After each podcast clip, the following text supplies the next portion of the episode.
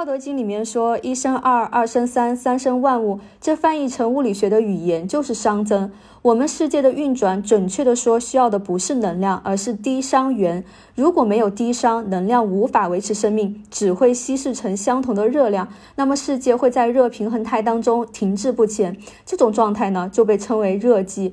而只有进行了低熵到高熵的转化，才能演化出万事万物。比如说，地球附近最大的低熵源就是太阳，它让我们有足够的低商可以用，让植物成长，才能制造出五 G、人工智能等等的。